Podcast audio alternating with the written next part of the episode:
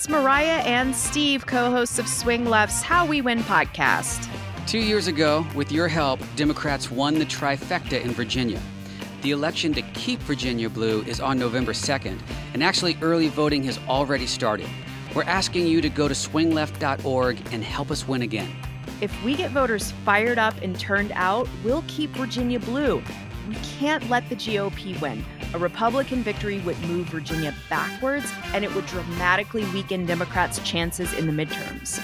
Go to swingleft.org slash Virginia and you can help us win.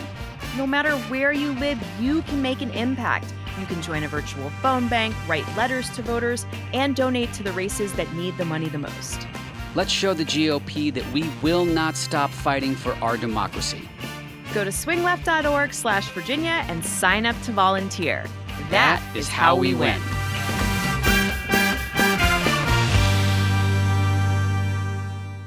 Hey, all, this is Glenn Kirschner, and you're listening to Mueller, She Wrote.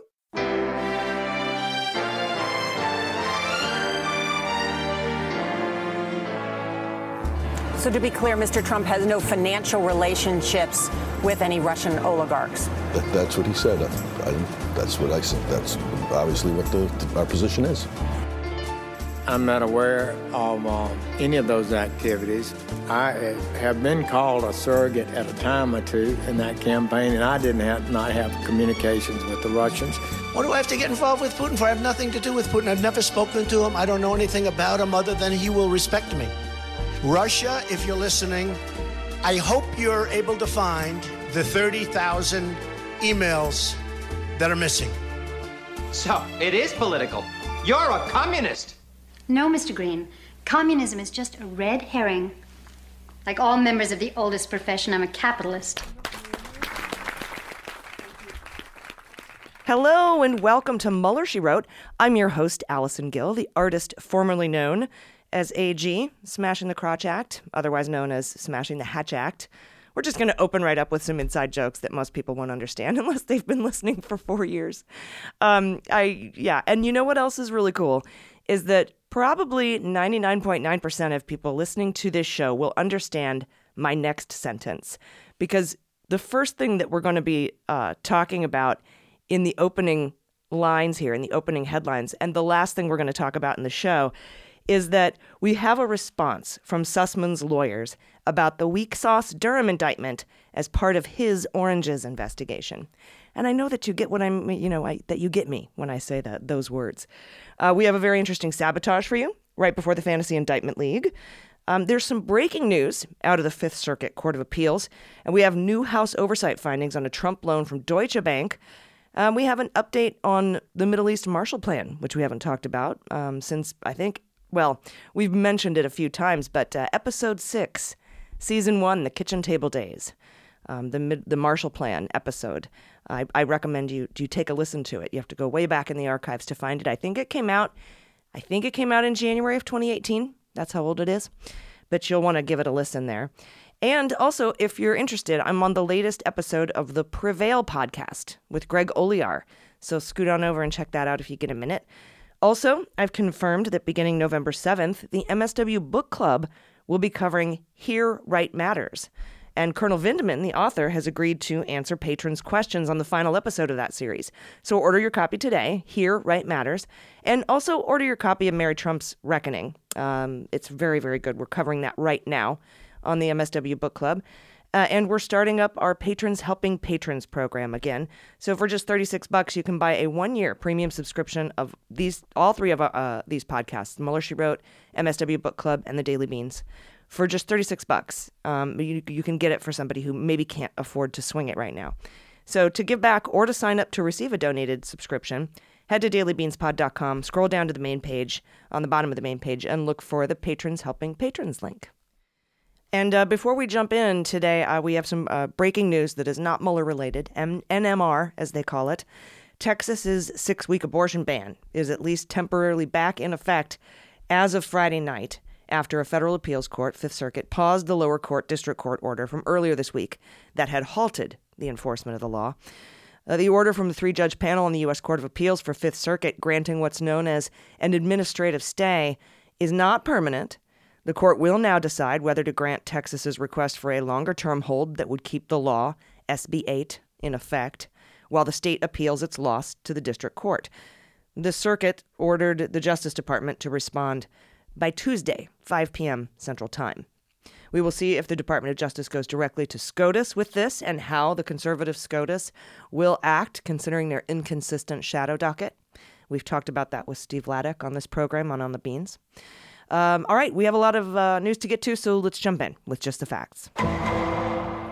All right, first up, dickbag Corey Lewandowski is back in the news. He was basically a Trump donor has told police that she felt threatened by Corey Lewandowski when he allegedly told her that he once stabbed a man in the back of the head and killed him.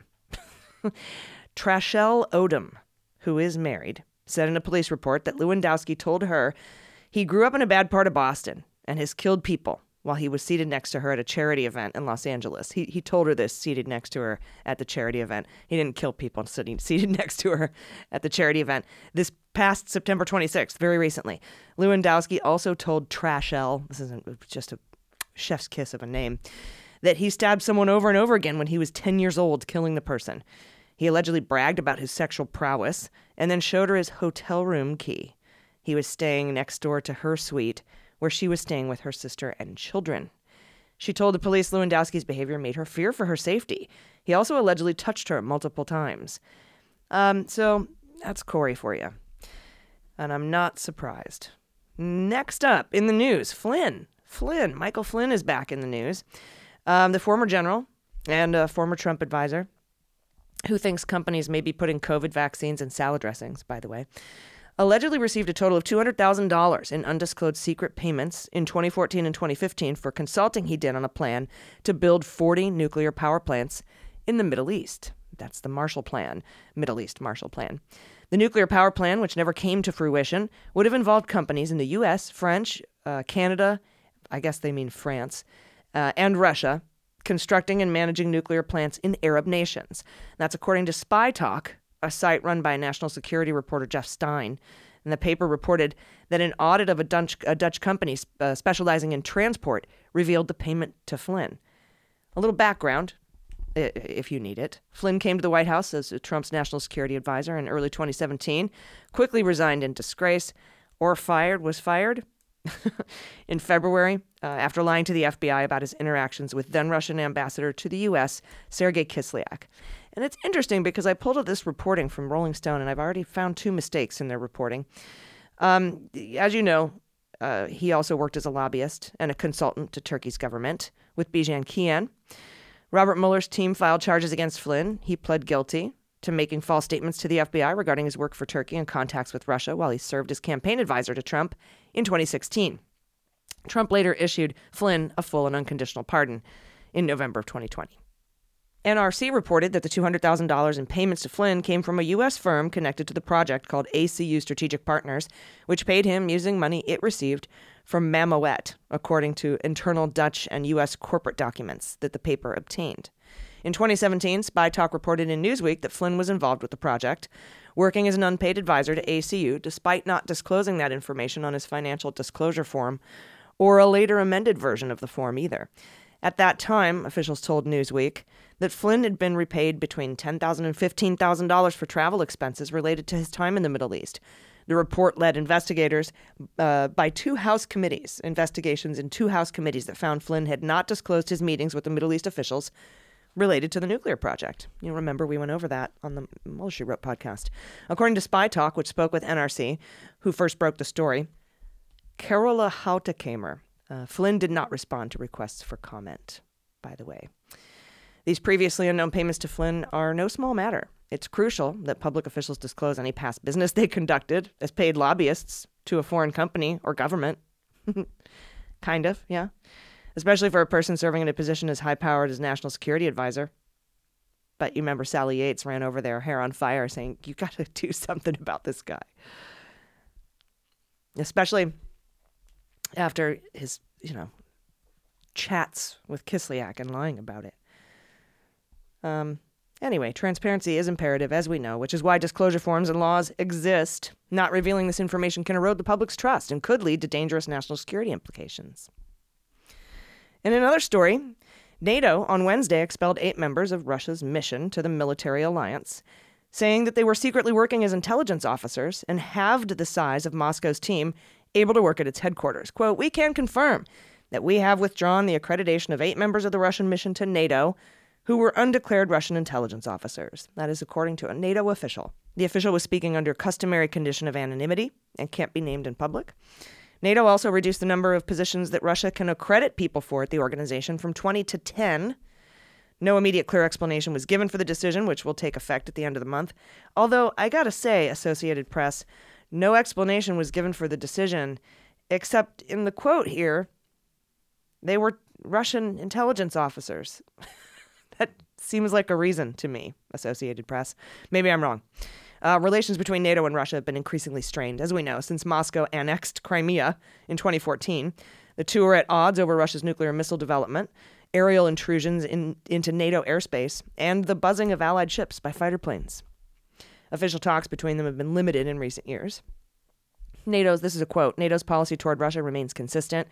We have strengthened our deterrence and defense in response to Russia's aggressive actions, while at the same time we remain open for meaningful dialogue.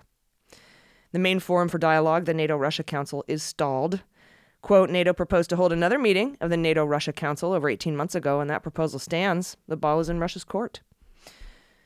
Leonid Slutsky, the chairman of the Foreign Affairs Committee in the lower house of Russian parliament, and another chef's kiss of a name, dismissed the accusation against the Russian diplomats as baseless and warned that NATO's move will further strain relations. Meh. Slutsky also told the Interfax News that Moscow could respond with asymmetric retaliatory measures, but he didn't elaborate on what that might be. I think Trishelle Odom or Trashelle should marry Leo Slutsky because there needs to be a Trashelle Slutsky in the world, don't you think? We'll be right back with Sabotage. You don't want to miss it today. Hey everybody, it's AG. I've discovered an incredible website you need to take a look at. It's nuts.com. It is the best kept secret of savvy snackers and bakers worldwide. There's an outstanding selection of tasty snacks, first off, available. They have like bourbon pecans, white chocolate toffee cashews, crystallized ginger, honey sesame sticks, every snack you can imagine, and they're very, very good. Nuts.com isn't just for nut lovers, it's your one stop pantry shop as well. They have a huge variety of stuff, including candies, dried fruits, baking mixes, pasta, and more. Nuts.com is the easiest, most convenient way for me to always have nutritious, tasty, healthy nuts, dried fruit, flours, grains, and so many other high quality foods delivered directly to my front door. They have over 4,000 products to choose from, including tasty, healthy, kid friendly snacks. The dried strawberries are my favorite, honestly. And they have custom trail mixes too, plus all the raw, organic, roasted, salted, and candied nuts you can imagine, even chocolate dipped. Gluten free and vegan options are available. Nuts.com is a family run business committed to getting you the freshest food fast fresher than the supermarket, and most orders ship the same day. NewNuts.com customers get free shipping on your first order when you text Mueller, M U E L L E R, to 64000. So text the word Mueller to 64000 to get free shipping on your first order from Nuts.com. Again, that's Mueller to 64000. Terms apply, available at Nuts.com slash terms. Hey, everybody, welcome back. Uh, we have one big damn story that dropped on Friday night like a rock from the Washington Post. And I'm quoting Donald Trump's luxury Washington hotel lost more than $70 million when he was in office, despite reaping millions in payments from foreign governments, according to federal documents released by the House Committee on Oversight and Reform on Friday. The committee, chaired by Rep. Carolyn Maloney, released hundreds of pages of financial documents on the property Friday that it received from GSA. Remember Emily? Remember GSA Emily? That's the agency that issued the federally owned property to Trump's company. They leased it to Trump since 2013. Trump was required to submit documents to the GSA as a condition of his lease. Maloney and Rep. Gerald Connolly, Democrat of Virginia, allege the documents show that Trump received an estimated $3.7 million from foreign governments and got preferential treatment from Deutsche Bank, which had previously loaned Trump $170 million to renovate the hotel. And we didn't know that, that this had happened. The findings raise new and troubling questions about the former guy's lease with the GSA and the agency's ability to manage the former guy's conflicts of interest during his term in office when he was effectively on both sides of the contract as landlord and tenant. Maloney and Connolly also wrote a 27 page letter Friday to GSA Administrator Robin Carnahan saying the documents warranted further investigation. The Trump organization called the committee's allegations irresponsible and unequivocally false. Quote, we have been great custodians of this iconic building, continue to have a great relationship with the GSA, and are in full compliance with our leasehold obligations. That is spokeswoman Kimberly Benza. Simply stated, this report is nothing more than continued political harassment in a desperate attempt to mislead the American public and defame Trump in pursuit of an agenda. Yeah, math. Hmm. The committee released documents showing that in 2017, Trump's company told the GSA it would be required to start repaying the principal of its Deutsche Bank loan, not just the interest, in August of 2018, subject to certain conditions outlined in the loan. Paying interest alone, the Trump organization owed an annual mortgage payment between 5 and 7 million dollars. Then, in filing for 2018, Trump's company said no principal would be due until 2024. The financial documents did not give an explanation for the change in the wording. The House Oversight Committee said it did not know why the wording changed. It did not offer a reason for its claim that it was preferred treatment. Benza, the Trump Organization spokeswoman, said the characterization was wrong. At no time did the company receive any preferential treatment from any, lead, uh, any lender. She did not offer an explanation for why the wording changed in the agreement. Deutsche Bank also disputed the committee's findings. The committee's letter, quote, makes several inaccurate statements regarding Deutsche Bank and its loan agreement. That's bank spokesman Dan Hunter, who's probably really fun at parties. The Constitution prohibits presidents from taking emoluments, as we know. Trump insisted that this prohibition did not apply to normal business transactions, allowing him to continue renting rooms and ballrooms to foreign states. Democrats filed lawsuits alleging he was wrong, but their case is bogged down and no court ever ruled Trump was in violation of the clause. But his company said it would donate any profits made off foreign government businesses back to the U.S. Treasury. Between 2017 and 2019, the company donated 448,000. That's it. The House Oversight Committee used that figure, along with other details about the hotel's revenue and profitability, to uh, estimate that Trump's hotel had received about $3.7 million in payments from foreign governments during those years. But the committee said this figure was not exact, and it was not clear which governments had made the payments. Before Trump entered politics, his Washington hotel symbolized the ambitions of his chain. The Trump org converted the historic old post office pavilion into a 263 room palace near the White House and scoffed at rivals who said they paid too much and would never make any money. I mean, we are paying too much for the old post office, Trump said. But we will make that so amazing that at some point in the future, it'll be very nice. After Trump won the White House, the hotel came to symbolize something else the very blurred lines between Trump's government and his businesses. Foreign leaders, Republican groups, companies seeking government approvals, the inaugural, all crowded into its soaring atrium. Sometimes they met Trump, the president, and paid Trump, the businessman, all in the same trip. Interesting. But through all that change, the documents show the Trump Hotel lost money. Even in its best years, the hotel was only about 56% full, lagging behind its competitors in the DC luxury market. Gosh, nobody in DC likes Trump. That's weird. It lost between 13 million and 22 million every year, requiring constant injections of capital. The documents show that Trump's company poured 24 million from his company coffers to offset losses. It's interesting, right, that Deutsche Bank would loan 170 million dollars to somebody who can't fucking sell a hotel room to renovate the hotel as though that were the problem and then give them principal free payments until 2024. The financials reveal more about the results of an expansion spree that Trump undertook in the years before he entered politics, shifting his company away from the focus on U.S. golf clubs and merchandising contracts and adding a string of expensive, high profile luxury hotels. I'm going to put luxury in quotes. I've seen them, they're not that great. Trump has invested more than 289 million in two golf resorts in Scotland without ever turning a profit. That's according to financial statements filed with the British government. His Doral resort in Florida struggles. According to public filings, The New York Times reported it required Trump to inject more than 213 million in additional funding. In Washington, Trump's company tried to sell the lease for the hotel in 2019. We reported on that as soon as its contract with the GSA allowed it to. Then the company pulled the hotel off the market when COVID hit. Hmm. When COVID hit. Interesting. Crushed the hotel business for months. Now Trump's lease is for sale again. Multiple bidders have expressed interest, according to two people familiar with the sale, who spoke on the condition of anonymity. Sheila Johnson, owner of the Salamander Resort and Spa in Middleburg, Virginia, expressed interest in the property last year, but it's unknown whether she's currently pursuing the property. She did not respond to calls and text messages seeking comment. Trump's company has previously floated 500 million as the target price. Industry experts say it's worth well short of that. But top luxury hotel chains are likely to be interested in taking over the property and marketing it to a wider audience than Trump was able to, given his politics. Trump has called investigations into hotel and finances by both Democrats on Capitol Hill and New York prosecutors politically motivated and without merit. And a spokeswoman for his company did not immediately return requests for comment Friday morning. The GSA also did not immediately respond to requests for comment. And a spokesperson from Deutsche Bank declined to comment. Trump's company spent an estimated 200 million renovating the building into a luxury hotel shortly after Trump entered the White House. The GSA ruled that uh, his company remained in compliance with the lease. And despite a series of lawsuits and congressional hearings launched by Democrats accusing Trump of corruption and constitutional violations, his company was able to maintain control of that hotel. All right, everybody, it's time for sabotage.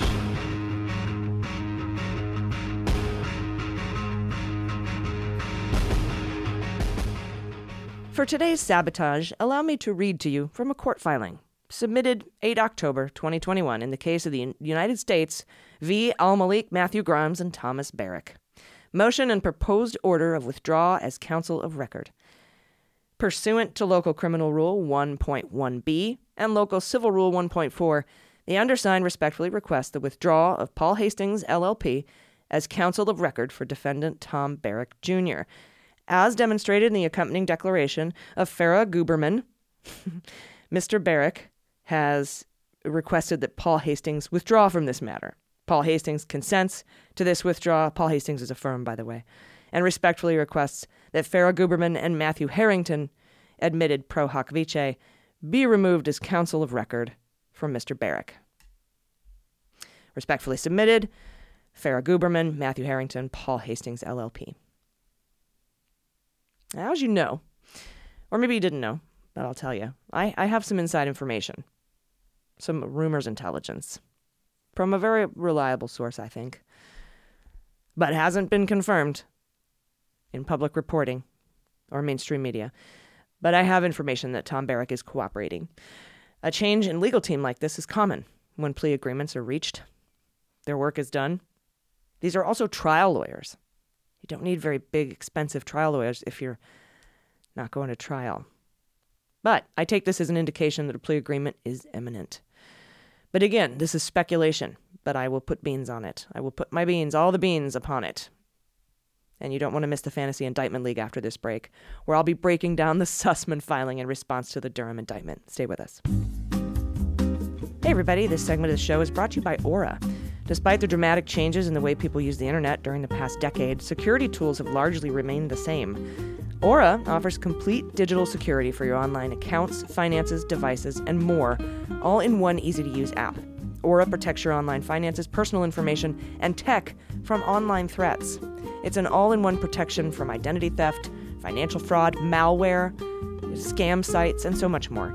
You'll be alerted to fraudulent activity and threats very quickly with Aura. For example, if your online accounts or passwords are compromised, or if someone tried to open a bank account in your name, Aura solutions are easy to set up all plans come with proactive $1 million ID theft insurance, and you can always get in touch with US based customer support. Aura is a new type of security service that protects all of your online information and devices with a simple subscription. With one easy online dashboard and alerts sent straight to your phone, Aura keeps you in control and guides you through solving any issues. For a limited time, Aura is offering you up to 40% off plans when you visit aura.com slash MSW. That's Aura, A-U-R-A, A-U-R-A dot com slash MSW to get complete protection and savings of up to 40%. Again, aura.com slash MSW. All right, everybody, welcome back. It's time for the Fantasy Indictment League. I'm gonna be indicted! No, wait, it's gonna be okay. Indicted! Honey, Dick. Indicted! Honey. I'm gonna be indicted! Hold it, they can't. It's gonna be okay. Just calm down. I can't calm down. I'm gonna be indicted! And here it is. We have a reply to the Sussmann indictment. As you'll recall, a lawyer for the Clinton campaign in Perkins Coie named Sussmann was indicted by Durham, that's the special counsel appointed by Bill Barr, under no authority, by the way, to investigate the origins of the Trump Russia investigation, also known as the Oranges.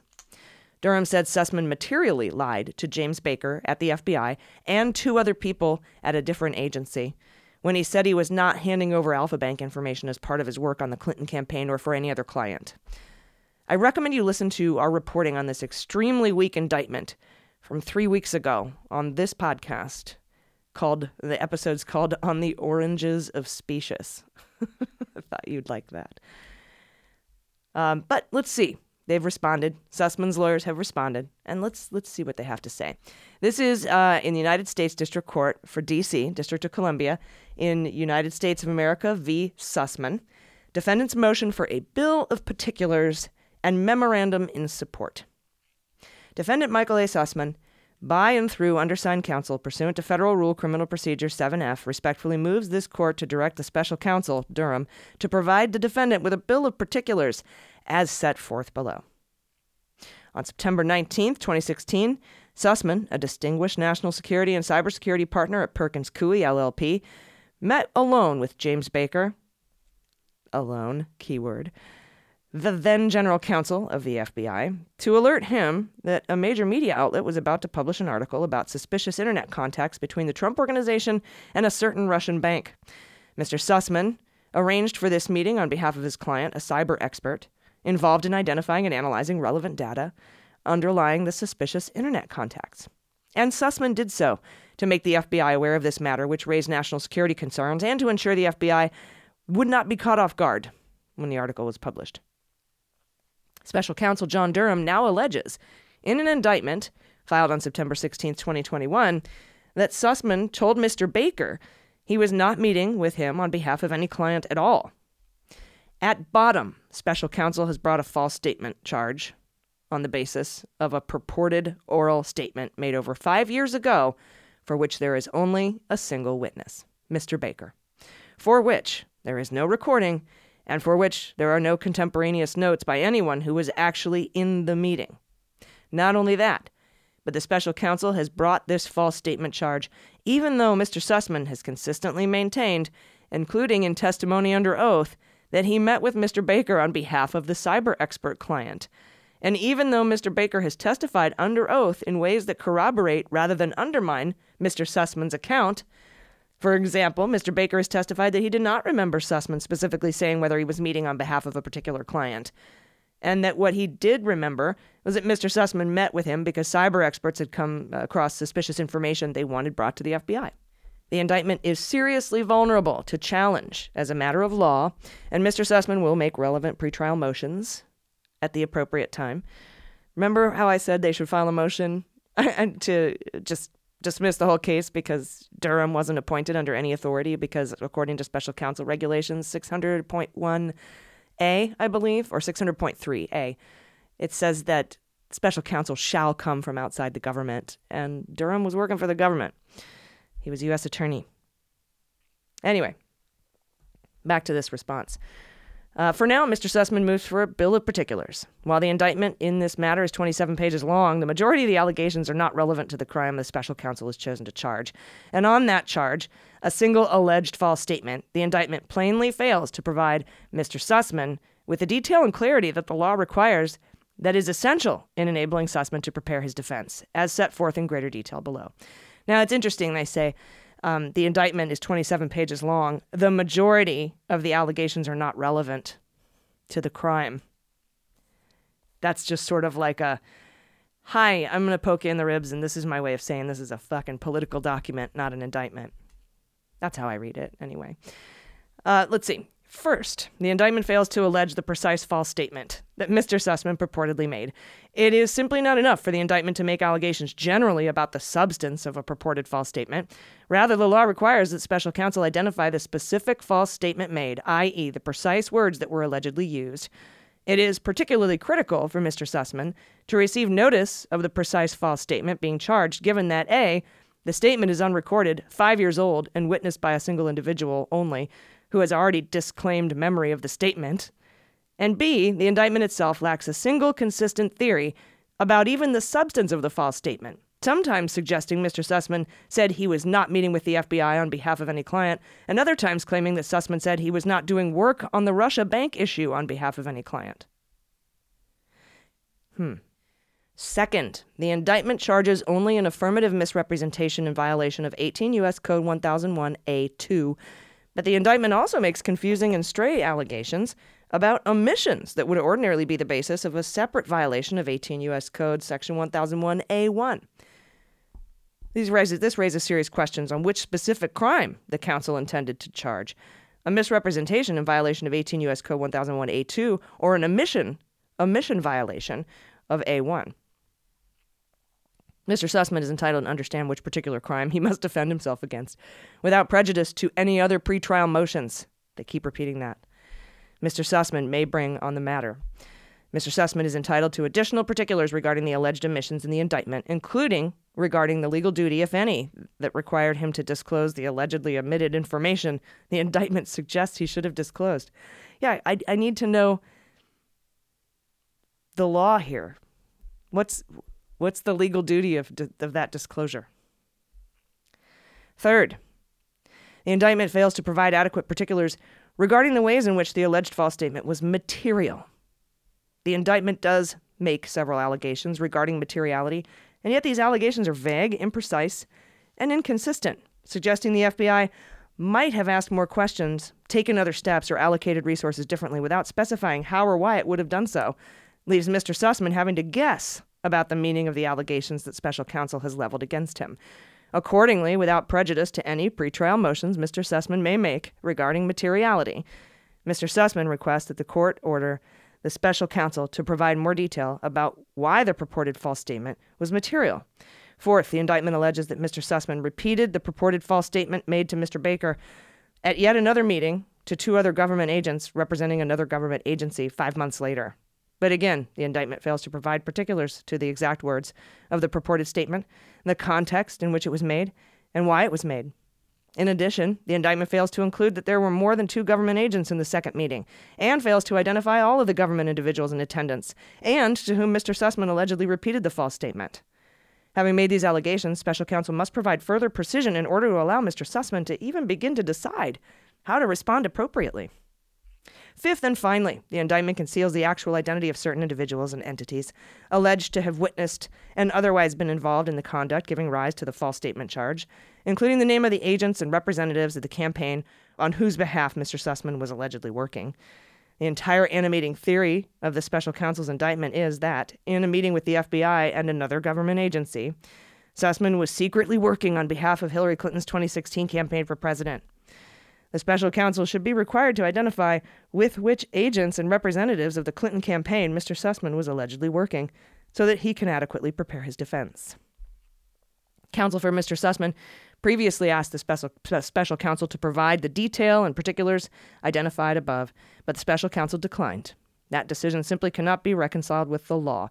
Pursuant to the Constitution, Federal Rules of Criminal Procedure, the well settled case law, Sussmann is entitled to understand the charge against him, to prepare his defense, and to safeguard against unfair surprises at trial. And then he cites a bunch of case law. Now, here's, here's the part that I wanted you to hear specifically. I'm going to skip ahead here to page 13 for you. Um, I've, gave, I've given you the, f- the five reasons um, that we, they, they need a bill of particulars here.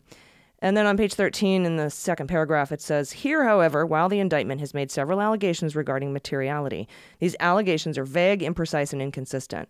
Mr. Sussmann is again left to guess about what the special counsel means by the allegations leveled against him. Accordingly, without prejudice to any pretrial motion for Mr. Sussmann might make regarding materiality, Mr. Sussmann requires special counsel to order, uh, order to be providing more detail about why the purported false statement was material.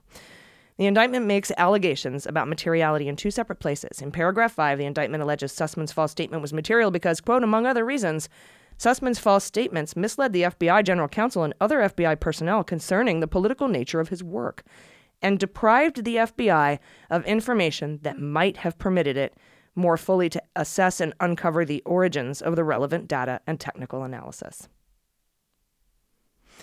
Now, I would like for you to listen to a clip from our show from three weeks ago. Take a listen. So, what he's saying here, what Durham is saying is this is a material lie because had they known, had the FBI known he was working for Perkins Coie and this other internet guy and an internet company, that information might have permitted the FBI to more fully assess and uncover the origins of the relevant data might have. They're indicting him on a, on a maybe. All right, let me continue on here. Um, the indictment alleges further that had Mr. Sussmann disclosed that he was representing specific clients, it might have prompted the FBI general counsel to ask, and might is italicized here in this filing, for the identity of such clients, which in turn might have prompted further questions, and that the FBI might have taken additional, more increased steps before opening or closing an investigation, and might have allocated its resources differently, or more efficiently, or uncovered more complete information about the reliability and provenance of the purported data at issue. First, special counsel should be required to identify the other reasons that it was uh, material. It's unfair to raise the specter of an additional rationale without actually subst- substantiating the claim. And then they um, cite a case. Second, to the extent the indictment alleges that Mr. Sussmann purported false uh, statement, his purported false statement was material and misled the FBI FBI personnel concerning political nature of his work. Special counsel should be required to provide detail what that actually means. The indictment, after all, makes clear that both Mr. Baker and the assistant director were aware that Sussmann represented the DNC and other high profile political clients. What was then the political nature of his work that was unknown to the FBI? Special counsel should be required to explain what his work refers to. Third, to the extent the indictment alleges Sussmann purported false statement was material because it deprived the FBI of information that might have permitted it to more fully assess and uncover information about the data. Special counsel should be required to provide the detail about why that's the case. As Mr. Baker has testified, he was well aware that Sussmann provided, you know, information came from cyber experts, and indeed, Mr. Sussmann was not charged with making a false statement about the origin of the information. But um, looking up here on page 14, might have, might have, might have. They're like, you, you got to explain how it would have been. What do you mean, might have? And in, you know, when I went over this indictment on the show, I was like, really? You're going to indict him on a might have, on a maybe? Hmm. Anyway, I highly recommend you check this out. And it's, um, it's the central focus of our fantasy indictment league because I think it'll be undone. I think they're going to review it in the booth and overturn this call, honestly. I really do. It's just such a weak indictment. It's just so weak. And with that, my picks today include a plea agreement with Tom Barrack, right? Uh, I'm going to go with superseding Trump org and superseding Weisselberg. I'm going to keep the Calamari and McConney plea agreement in New York. A lot of plea agreements on my team this week. Um, that's five. So then, of course, we can do Gates. Um, because as as you know, his uh, Joel Greenberg sentencing was pushed back again. It was supposed to be August 19th, then it was November 18th or something like that. Now it's March of next year. and Gates has hired a bunch of trial lawyers. So it's going to happen. I just don't know when. I mean, who pays, whose dad pays $15.5 million for a pardon for an innocent person? You know, I mean, I think he ended up wiring him 5.5 million, but I'm not sure of the total amount. It's unclear in the indictment, but it is clear that money was wired. All right, so Gates, Greenberg's already cooperating, so I don't think he'll get any superseding. Um, Rodriguez already played. Uh, let's do. Uh, let's do I'm gonna put Rudy, Joe, and uh, Toensing on here. One, two, three, four. Okay, that leaves me one more for a team of ten. Ivanka, let's do it. Let's go big in Manhattan District Attorney, the Manhattan District Attorney's office, in that investigation. And there's probably something else out there brewing that came out of the Mueller uh, investigation and one of those behind the redaction bars in Appendix D of the Mueller report. There's probably something out there like a Tom Barrack waiting to drop. We'll see what it is. Anyway, that's the show. Thank you very much for listening. I'll be back next week, and you can hear me all week, uh, every weekday morning. Drive time, drive time listening, if you're driving anywhere, with uh, the Daily Beans Pod. And uh, I hope to uh, to uh, see you there. So please, everyone, until next time, take care of yourselves, take care of each other, take care of the planet, and take care of your mental health. I've been AG, and this is Mueller, She Wrote.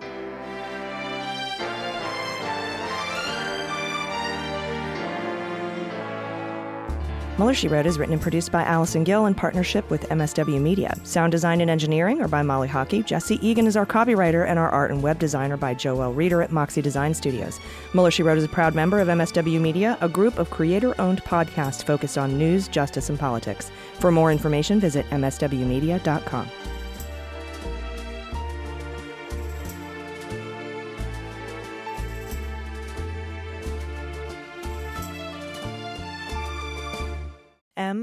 MSW Media.